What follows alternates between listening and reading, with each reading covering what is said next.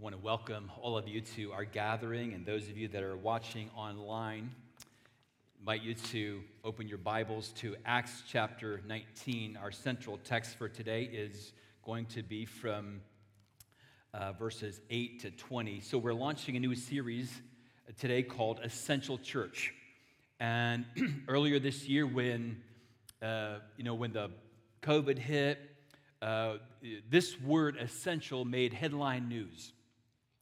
And it, it gave me pause to, to sort of stop and think about what is essential in our world.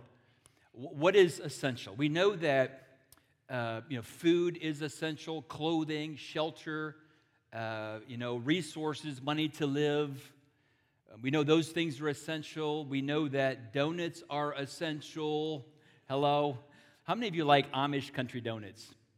Yeah, most of you. Have you seen? They're, they're like this big, as big as your face and uh, I'm trying to eat less donuts, although these donuts are the best. Last night we gave every person at Sugar Campus um, a, an Amish country donut. Because there's so many of you, we, we can't give all of you Amish country donuts, but we have about, yeah, check that out. They're as big as my face. Uh, so we have, we have 13 Amish country donuts. The first one's to the Connect desk after this service. Don't go out right now. Uh, the first one, first come, first serve. So get, get an Amish country donut on me. You are welcome. What is essential?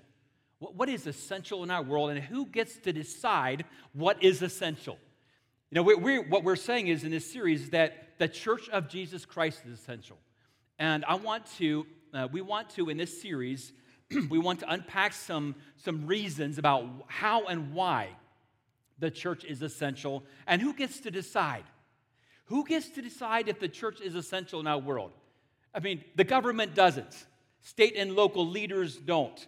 You know who gets to decide? I mean, this one's easy. God does. And God has already decided that the church of Jesus Christ is essential. Jesus said, I will build my church, and the gates of hell will not prevail against it. The church is essential. Say that with me. Church is essential. I'm glad that you're here.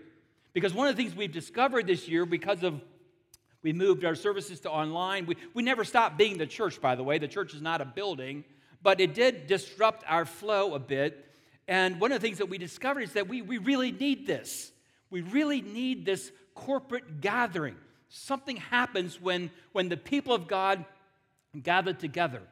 And I want to give you, in this series, we're going to be unpacking four very specific reasons. By the way, you're welcome for those Amish country donuts. I'm still thinking about them, how good they would taste right now.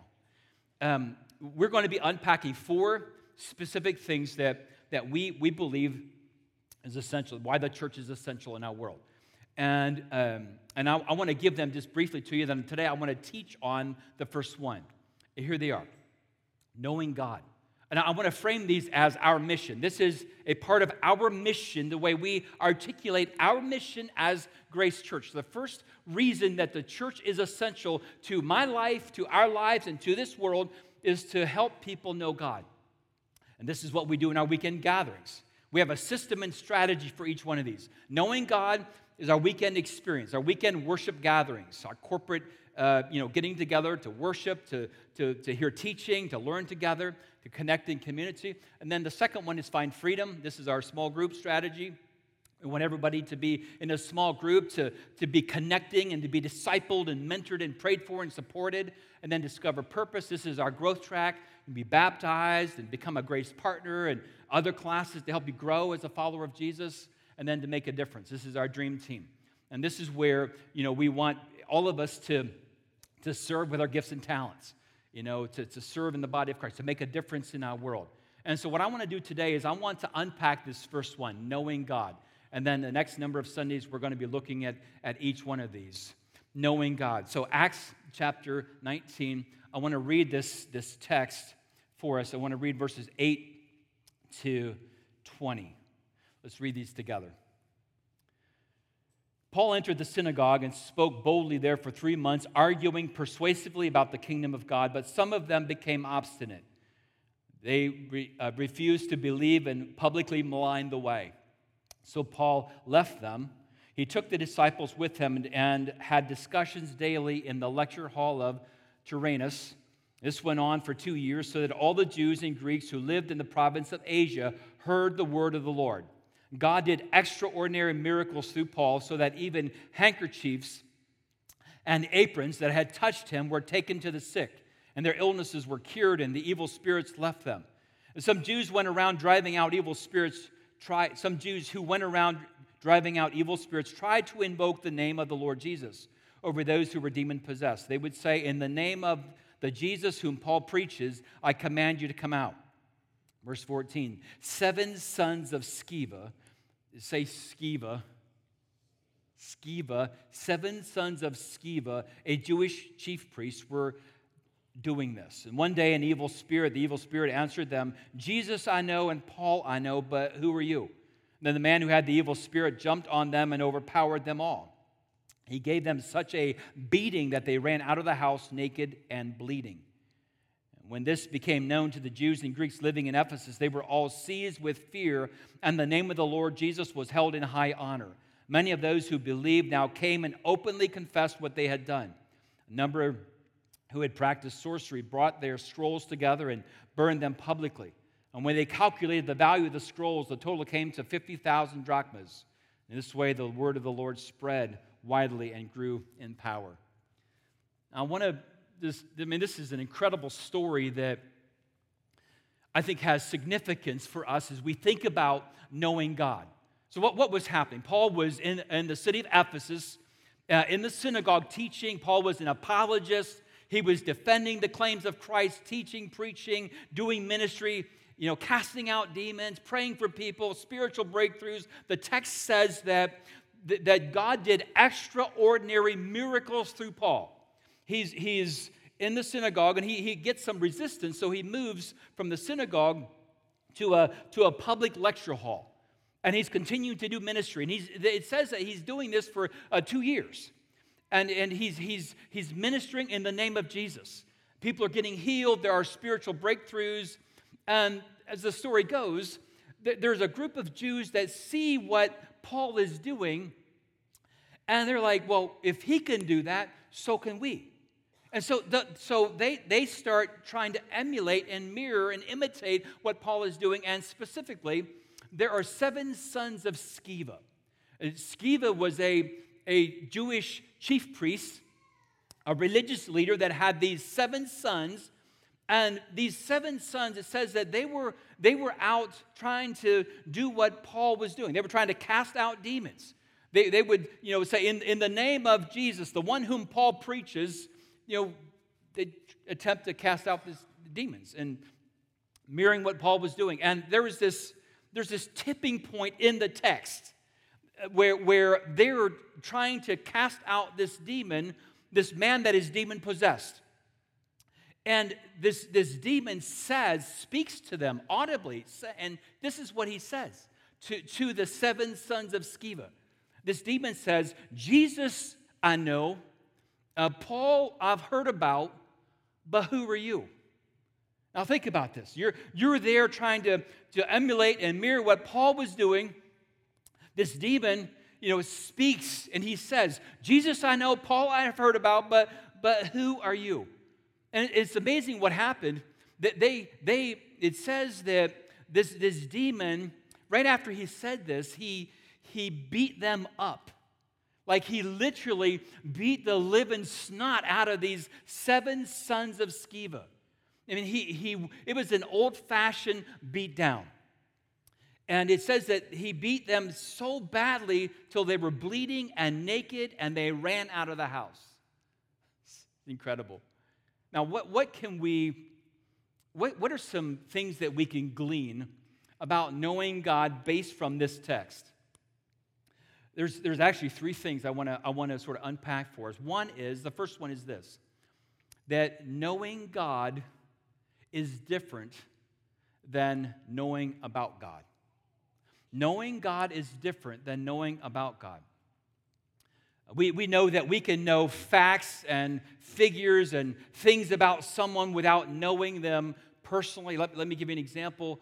So, I, I follow a guy on Twitter. His name is Phil Heath. He is a bodybuilder, uh, he's a seven time Mr. Olympia. And I actually, I actually met him one time in Cleveland last year when he was doing an event.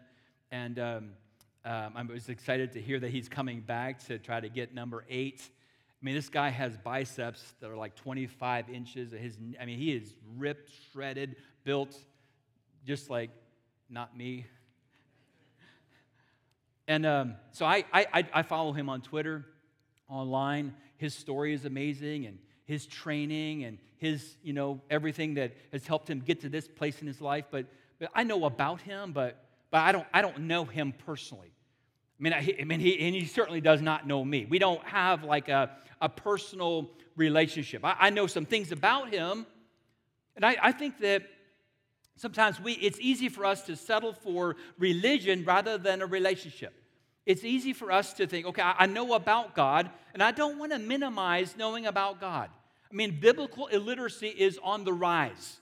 And I think it is so essential that we continue to study the scriptures so that we know who God is. So we're not recreating God in our own image, but we know God the way that He wants to be known. I don't want to minimize knowing about God. The A.W. Tozer wrote a book, one of the greatest, most recent books in modern history on the attributes of God, knowledge of the holy. I encourage you to pick up this book where he talks about you know, the characteristics, the, the character and nature and attributes of, of God. Who is God? I don't want to minimize that. We must know about God, but anything that we know about God must always lead to intimacy with God. Not just knowing about God, but like being in, in a vertical relationship with God daily. And the, the, these seven sons of Sceva, I mean, they were religious. They, they certainly knew about God, but they were not connected to God. They knew about him, but they did not know him personally. The demons, this demon, even knew about God. You can, knowing God is different than knowing about God. Anything that we know about God, know, his character, his nature, you know, his, his attributes are, must lead to an intimate walk with God. This is so challenging because we can, over time, we can easily sort of fall into the trap where, where we, we, just, we just know about God, but we're not cultivating a daily, intimate relationship with God. Jesus said this in John's gospel.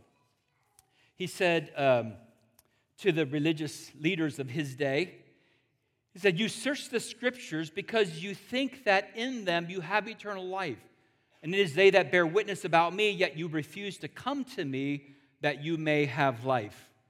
Uh, we, we could have information, I mean, the information age. We can have information about God, but never experience intimacy with God. I like this prayer from Exodus that Moses prayed. He said, now, now, therefore, I pray that I found grace in your sight. Show me your way that I may know you. I may know you. I want to know you.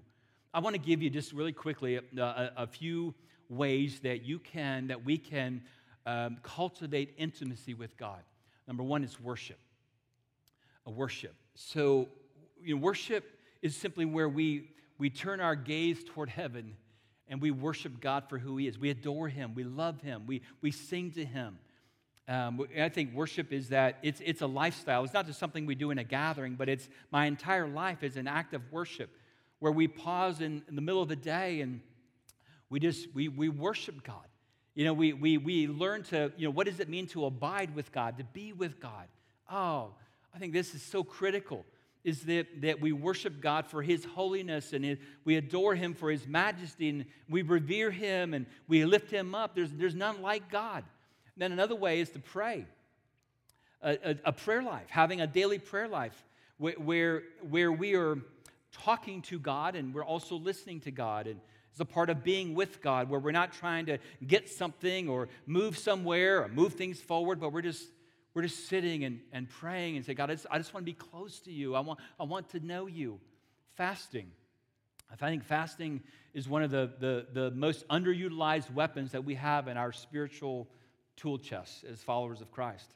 You know, fasting is where we, we say, okay, I'm, I'm going to fast from something, food or devices or whatever it is. I, I want to I want to feast on God. I want to I want to starve the flesh and to, to, to have more of God. Uh, the irony is, we were talking about Amish country donuts, and now I'm talking about fasting. So we're going to start fasting after we eat the Amish country donuts. Fasting is one, scripture, the Bible, just reading scripture, you know, taking and letting, being shaped by the word, the word of God to penetrate our hearts. Reading scripture is so important. Are you reading the Bible? Verse of the day, just one verse a day, chapter a day. Sometimes I like to, when I'm driving, is just listen to an entire book of the Bible. This week, you're driving to wherever. Get youversion.com, go to Romans, and listen to the entire book of Romans in one setting. It's amazing how rich and deep the Word of God is, but we have to interact with it to let it get into our heart so it can shape us. And uh, this is another way that we can cultivate intimacy with God. And then lastly is prioritize. Jesus said, Seek first the kingdom of God. So daily, I'm prioritizing. There's nothing, there's no one that is more important than Jesus Christ in my life. Not my wife, not our kids, not this ministry. Nothing is more important. So daily, I'm, we prioritize God, you are the most important being in the universe. You're the most important person in my life. It is the gospel above all, the kingdom first, and living that way. Those are some very practical things that we can do to cultivate an intimate walk with God. So this is the this is our first point. Knowing God is different than just knowing about God. We want to know him personally and intimately and have a relationship with him just like you might have a relationship with your spouse or a friend or, or someone you, where you know you know God personally. Number 2. The second thing that we can glean from this story is that you can be religious and not know God. This, this, is, this may be the most important thing that I say to you today. You can be, we can be religious, we can, we can have certain forms of godliness and still be separated from the gospel, from Jesus Christ.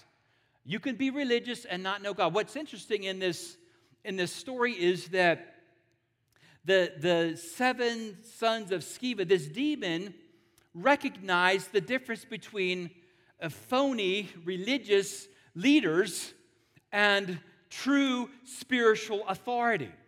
Let me say that again.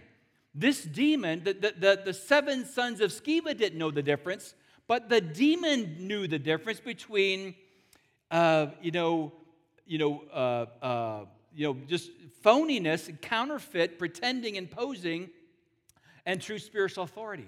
See, Paul was, was had spiritual power, walk, years of walking with Christ, and, and, and had this, he, he knew God personally and intimately. So when, when he was doing ministry, he was connected to the vine. He had the spiritual power because he was under Christ's authority. See, the, the, the seven sons of Sceva, they, they thought that they could duplicate, they could imitate Paul's words and duplicate his power, but that's not true. The, the demon called them out because they, you know, they were posing, they were pretending, they were, they were practicing a counterfeit gospel, that they did not have the spiritual power. He said, Jesus I know, and Paul I've heard about, but who are you? The question for us is Does the demon know you? Does the demon world, you know, do they know your name because you are connected to the gospel, because you have spiritual power? This is so challenging because I don't think we wake up every day and we're like, hey, I'm gonna, I'm gonna be a poser today.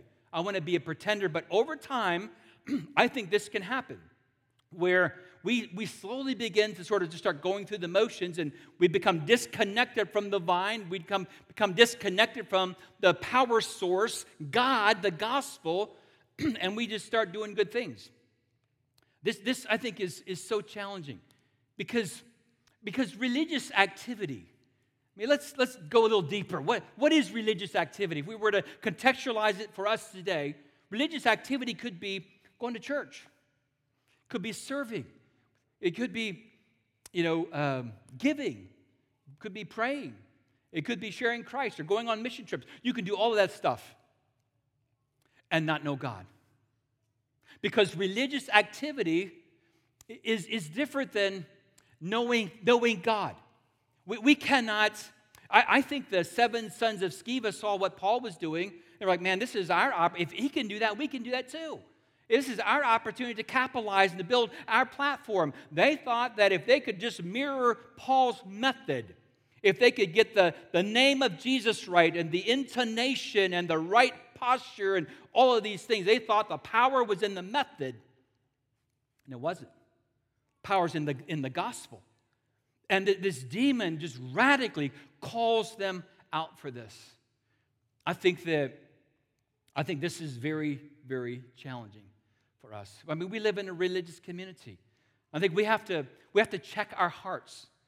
We have to ask the question, am I, am I posing? A- am I pretending? Because I can, I can fake it and probably, uh, you know, uh, get you to believe that I'm not faking it, but you know, God, we, we, we, God knows everything. And the demon here seemed to know that they, they were posers and pretenders. I think we have to ask ourselves the question Am I faking it? Am I pretending? Am I posing? Or am I, am I really, really, really wanting to know God? Like to really know God, to really follow Jesus. Um, there's some verses in um, 2 Timothy that, that I, I think speaks to this very issue. Look at what Paul says here. He says, But mark this, there will be terrible times in the last days. I don't know, are we in the last days? I mean, maybe. It just says that there will be terrible times. We, we know there are terrible times in these days. And look, look at what he says. People will be lovers of themselves, lovers of money, boastful, proud, abusive, disobedient to their parents, ungrateful, unholy, without love, unforgiving, slanderous, without self control, brutal, not lovers of the good, treacherous, rash, conceited, lovers of pleasure rather than lovers of God. And here's the part I want you to catch. It says, having a form of godliness, but denying its power. He's saying the same thing. He's saying, listen, that there will be in the last days when there are terrible times, there will be people that are posing. There will be people that pretend to have it together, pretend to know God, but are living in sin. That's what he's saying. They'll have a form of godliness, but this godliness is simply a form that is, does not have any power. This is one of the things I have been praying for this year. Is it's like, God, what are we missing? I just have this, this growing awareness that we may be missing some things. I think one of them is that we, our Christianity has become so sterile and anemic because we are not connected to the source to the vine. We don't have power. We don't have the power. A form of godliness, but denying its power. This is one of the ways that we know we are in the last days, is when people say, you know, I know God, and they say the right thing, but they're living any way they want to. So critical. Another set of verses in the Gospels.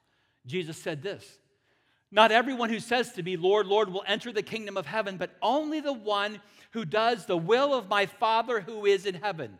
Many will say to me on that day, Lord, Lord, did we not prophesy in your name, and in your name drive out demons, and in your name perform many miracles? Then I will tell them plainly. These are some of the most sobering verses in the Bible. I never knew you away from me, you evildoers. He's talking about religious activity people that are religious, people that have a form of godliness, professing Christians, but that are not really like in right relationship with the holy God. I mean, just, I want to help you not be in this line. This cannot be said about you. This, this I think, is so challenging for us that, that we do not get to the last day and that we, we, we don't hear the Savior say these words I never knew you. I mean, I mean, there's ministry that's happening in these verses prophecy and driving out demons, performing many miracles. And Jesus says, I never knew you. Do you know God? Do you know God? Do, do you have a, a real, authentic, vertical relationship with Jesus Christ? That's, that's, that's what knowing God is. To ensure that we're not relying on our religious activity. Now, going to church and serving and praying and giving, those are good things, but they are produced by the gospel. They are subsequent to our relationship with the Lord, with Jesus Christ. So, check your heart. You know, be honest. Am I posing? Am I playing games? Or do I, do I really, do I really want to know God? Do I really love Jesus above all? You know, is that really what I want, or am I just, you know, just sort of you know, one foot in the world and one, one foot in the church, you know, so that I can go to heaven when I die, enough, enough insurance there where, where I, I want to go to heaven, but I, I want to sort of enjoy the pleasures of this world. Listen, Jesus in, in Revelation says, listen, that's lukewarm. I, you know, lukewarm. He doesn't want lukewarm people. He wants people that are on fire, that are hot, that, are, that want Christ more than anything. See their need for Jesus. So, so we check our hearts. Then there's a third. There's a third sort of thing that we can glean from this text. And it is knowing God. Like really, this is one of the ways that you can know that you you're genuine have a genuine desire to know God and be in right relationship. Knowing God will always lead to genuine repentance. Knowing God will always lead to genuine repentance. I want to read the last part of the text that I read earlier, and I want you to, to pay attention to what happened. After these, well, let's, let's read the text. When this became known to the Jews and Greeks living in Ephesus, when what became known? When, when, when it got out that these seven sons of Sceva, you know, got an old-fashioned whooping, they were called out by this demon. When, when this became known, the Jews and Greeks living in Ephesus, it says they were all seized with fear. There's, there's nothing like a crisis of faith that's sort of what this year has been 2020. COVID and all of the stuff that's happening. It's like there's some serious sifting that's happening. It's a crisis of faith. I think that God is allowing this disruption to say who's in and who's out. You know, who's serious and who's just playing games. It says they were all seized with fear, like the fear of God, that God is almighty, God has all power. He says, and the name of the Lord Jesus was held in high honor. Now, catch this, verse 18. Many of those who believed now came and openly confessed what they had done. Did you catch that? This is public repentance, C- corporate repentance. They came, they confessed their sins openly. Certainly, we confess our sins privately, but it'd be like today if, if all of us would just get up and out loud starting to confess our sins to, to, to confess the things that, that we've done. This is what they did. Verse 19 A number who had practiced sorcery brought their scrolls together and burned them publicly. When they calculated the number of scrolls, the total came to 50,000 drachmas. Um, I heard different reports, different scholars think the value of this is different. One is like it's in the millions. More likely, it's probably more like maybe 10,000 US dollars. Anyways, this the point is there was these, these things, these scrolls that they brought had value. It says that in this way the word of the Lord spread widely and grew in power. So what happened? After this, this incident with where the demon you know, called out these posers and beat the tar out of them, it's like there was this gospel awakening. There was this, this revival that happened because of this, this, this story, because of what happened in this, this crazy encounter. Uh, and the, the point here is that, that knowing God always leads to genuine repentance. You want to know one of the ways that you can test your, your authenticity of, of knowing God is how you respond to your sin. And if, if there is genuine sorrow for the things that we've done, genuine repentance, you know what the idea of repentance is. Repentance is when you're walking this way and you repent of your sin, it means you turn the opposite way. You go the opposite direction. You change. You change course. And I think sorrow for our sin is one of the ways that we, we, we can test and know that we're not playing games. I, I, I, I'm, I'm deeply repentant for the areas of my life that I'm failing. And we, we see here in, this, in the text the, the, the, the response was great. They were seized with fear and it says that they held the name of Jesus in high honor. And then they, they confessed their sins openly and they brought their scrolls and their sorcery, their witchcraft. They brought that and put it on a fire and burned it. It's amazing. You know what they were doing? They're doing, they were doing what, what I want to challenge us to do right now is to come clean. They, they, they came clean. They, they, they got rid of evil stuff that they were convicted they confessed their sins, but then they took it even farther and said, We're going to get rid of this evil stuff that is hindering our progress. Maybe this is one of the reasons we don't have more spiritual power, is because we're not taking our sins seriously enough. Maybe we need to have some bonfires. I, I don't know. You know, maybe we need to burn some stuff just to come clean with God, to openly confess our sins to others that are you can trust, but you can share with.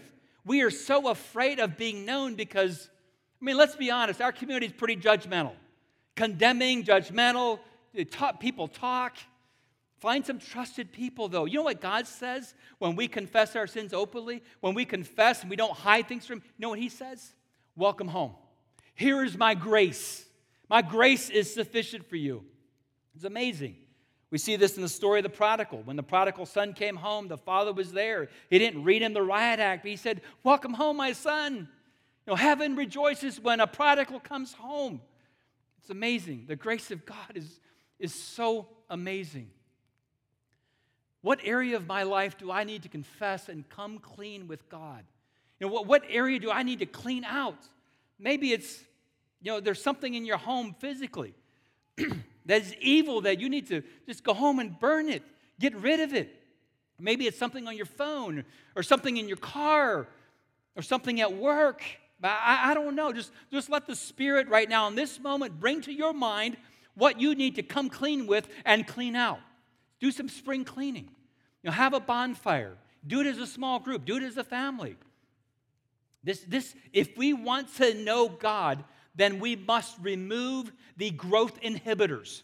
What is it that has gotten in the way of me and God? What are the idols in my life?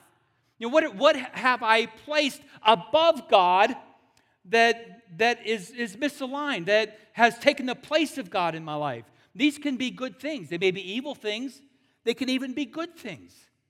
And so, so if, if we want gospel awakening, if we want revival, if we want what they were experiencing, then, then we have to confess. We confess our sins openly. We have to repent and, and realign ourselves to God and, and the gospel. So, all I'm asking you to do is to check your heart. Just check your heart. Say, God, where am I withholding? Where have I gotten sideways? Where am I, where am I posing? Where, where am I pretending? Where I can just, I just want to come clean. Because next week we're going to talk about finding freedom. This is how you find freedom. The Bible says you will know the truth, and the truth will what? Set you free. We want, we want to be free.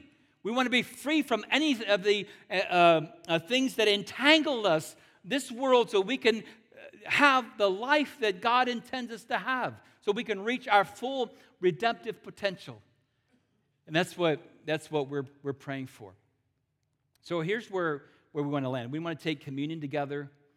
Um, we want to pray. We want to pray what Paul prayed in, in Philippians.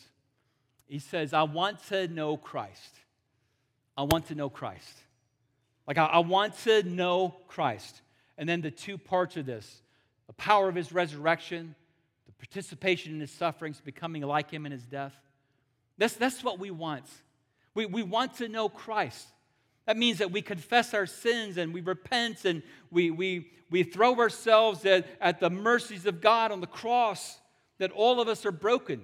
We, we, we come to every gathering with this premise that all of us need the gospel, but, but also the promise that Christ is sufficient. All of us are needy. We, we admit that. That's the premise by which we gather, that we're broken and we need help. But praise God for the promise that Christ was given and that Christ is enough. So when we say, I want to know Christ, we're saying, I want his power and I'm willing to suffer. I'm willing to count the cost so that I can have the life that God intends for me to have. So, would you, would you bow your heads with me? As a matter of fact, if, if you're okay with this, would you just kneel with me? Just kneel in your chair facing forward if you're able to. Just as our expression of wanting to know Christ, I want to lead us just in a prayer. just like the, the, the seven sons of Sceva, they were, they were not under authority. They thought the power was in the method, in the forms. And God, we, we pause today in this gathering to, to get on our knees, to place ourselves under the authority of Jesus Christ. And our prayer is that we want to know Christ. We want to know Jesus. We don't just want to know about you, God, but we want to know you intimately. We want to know you intimately. And we want to, we want to confess our sins. We want to confess our sins openly where we're not hiding or posing or pretending. Just take, a, take some seconds right now, just where you are. You say it out loud. Or pray it to God. Confess, confess your sins. Confess where you've blown it. The sins of commission, the sins of omission. The sins of commission are the things that we do that are wrong, and the sins of omission are the things that we don't do that are right. Spend some seconds just confessing, coming clean all the way, going all the way. Say, give God everything, tell Him everything. Just in corporate confession, repenting, saying, This is where I've missed it.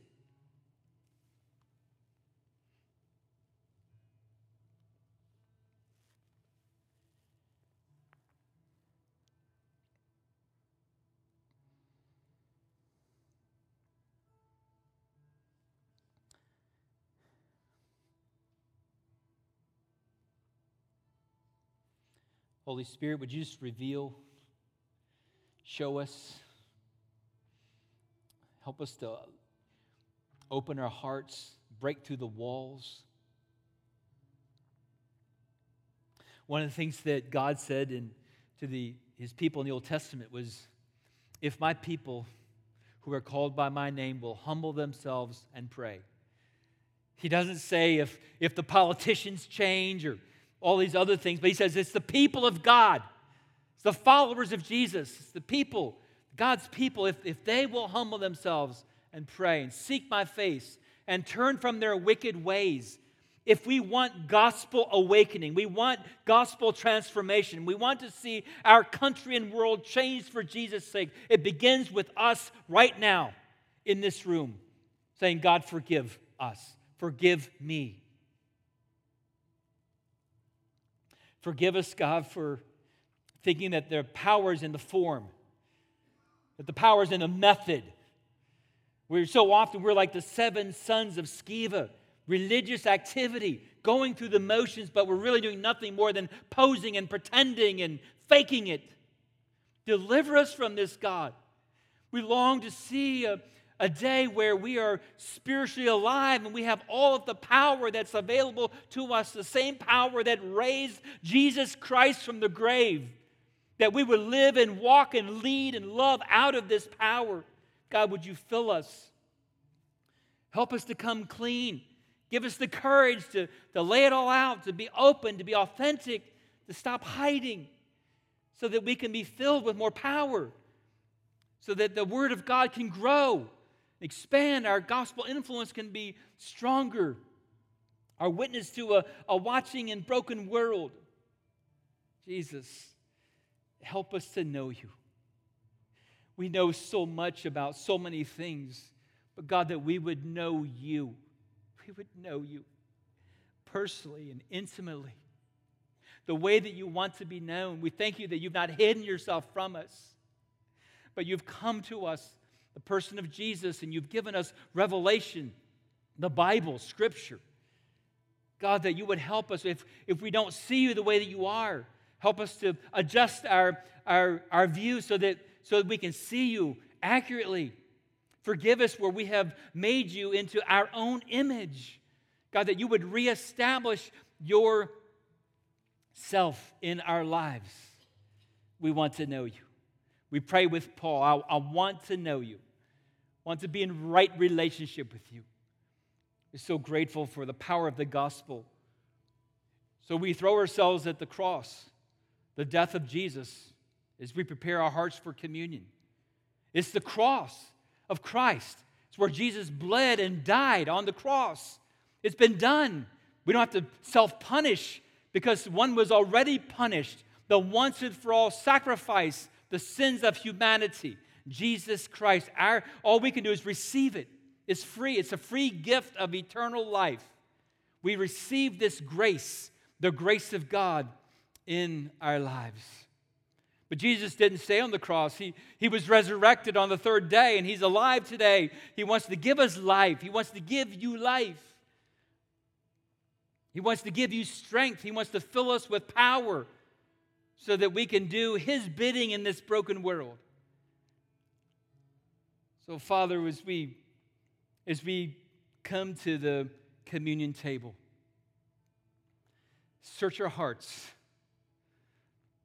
and help us to, to come clean, to examine every part of our lives.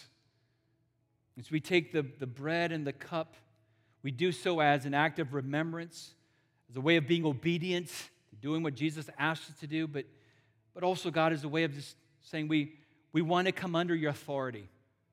We're not on our own. We, we're under Christ's authority, his, his lordship. He's the ultimate, He's our treasure. We treasure Him above all. So we take, we worship, we receive, we thank you. Thank you for your amazing grace. I'm a sinner in need of a Savior. Say that with me. I'm a sinner in need of a Savior. We admit that we need saving, we need redemption, we need a King. His name is Jesus.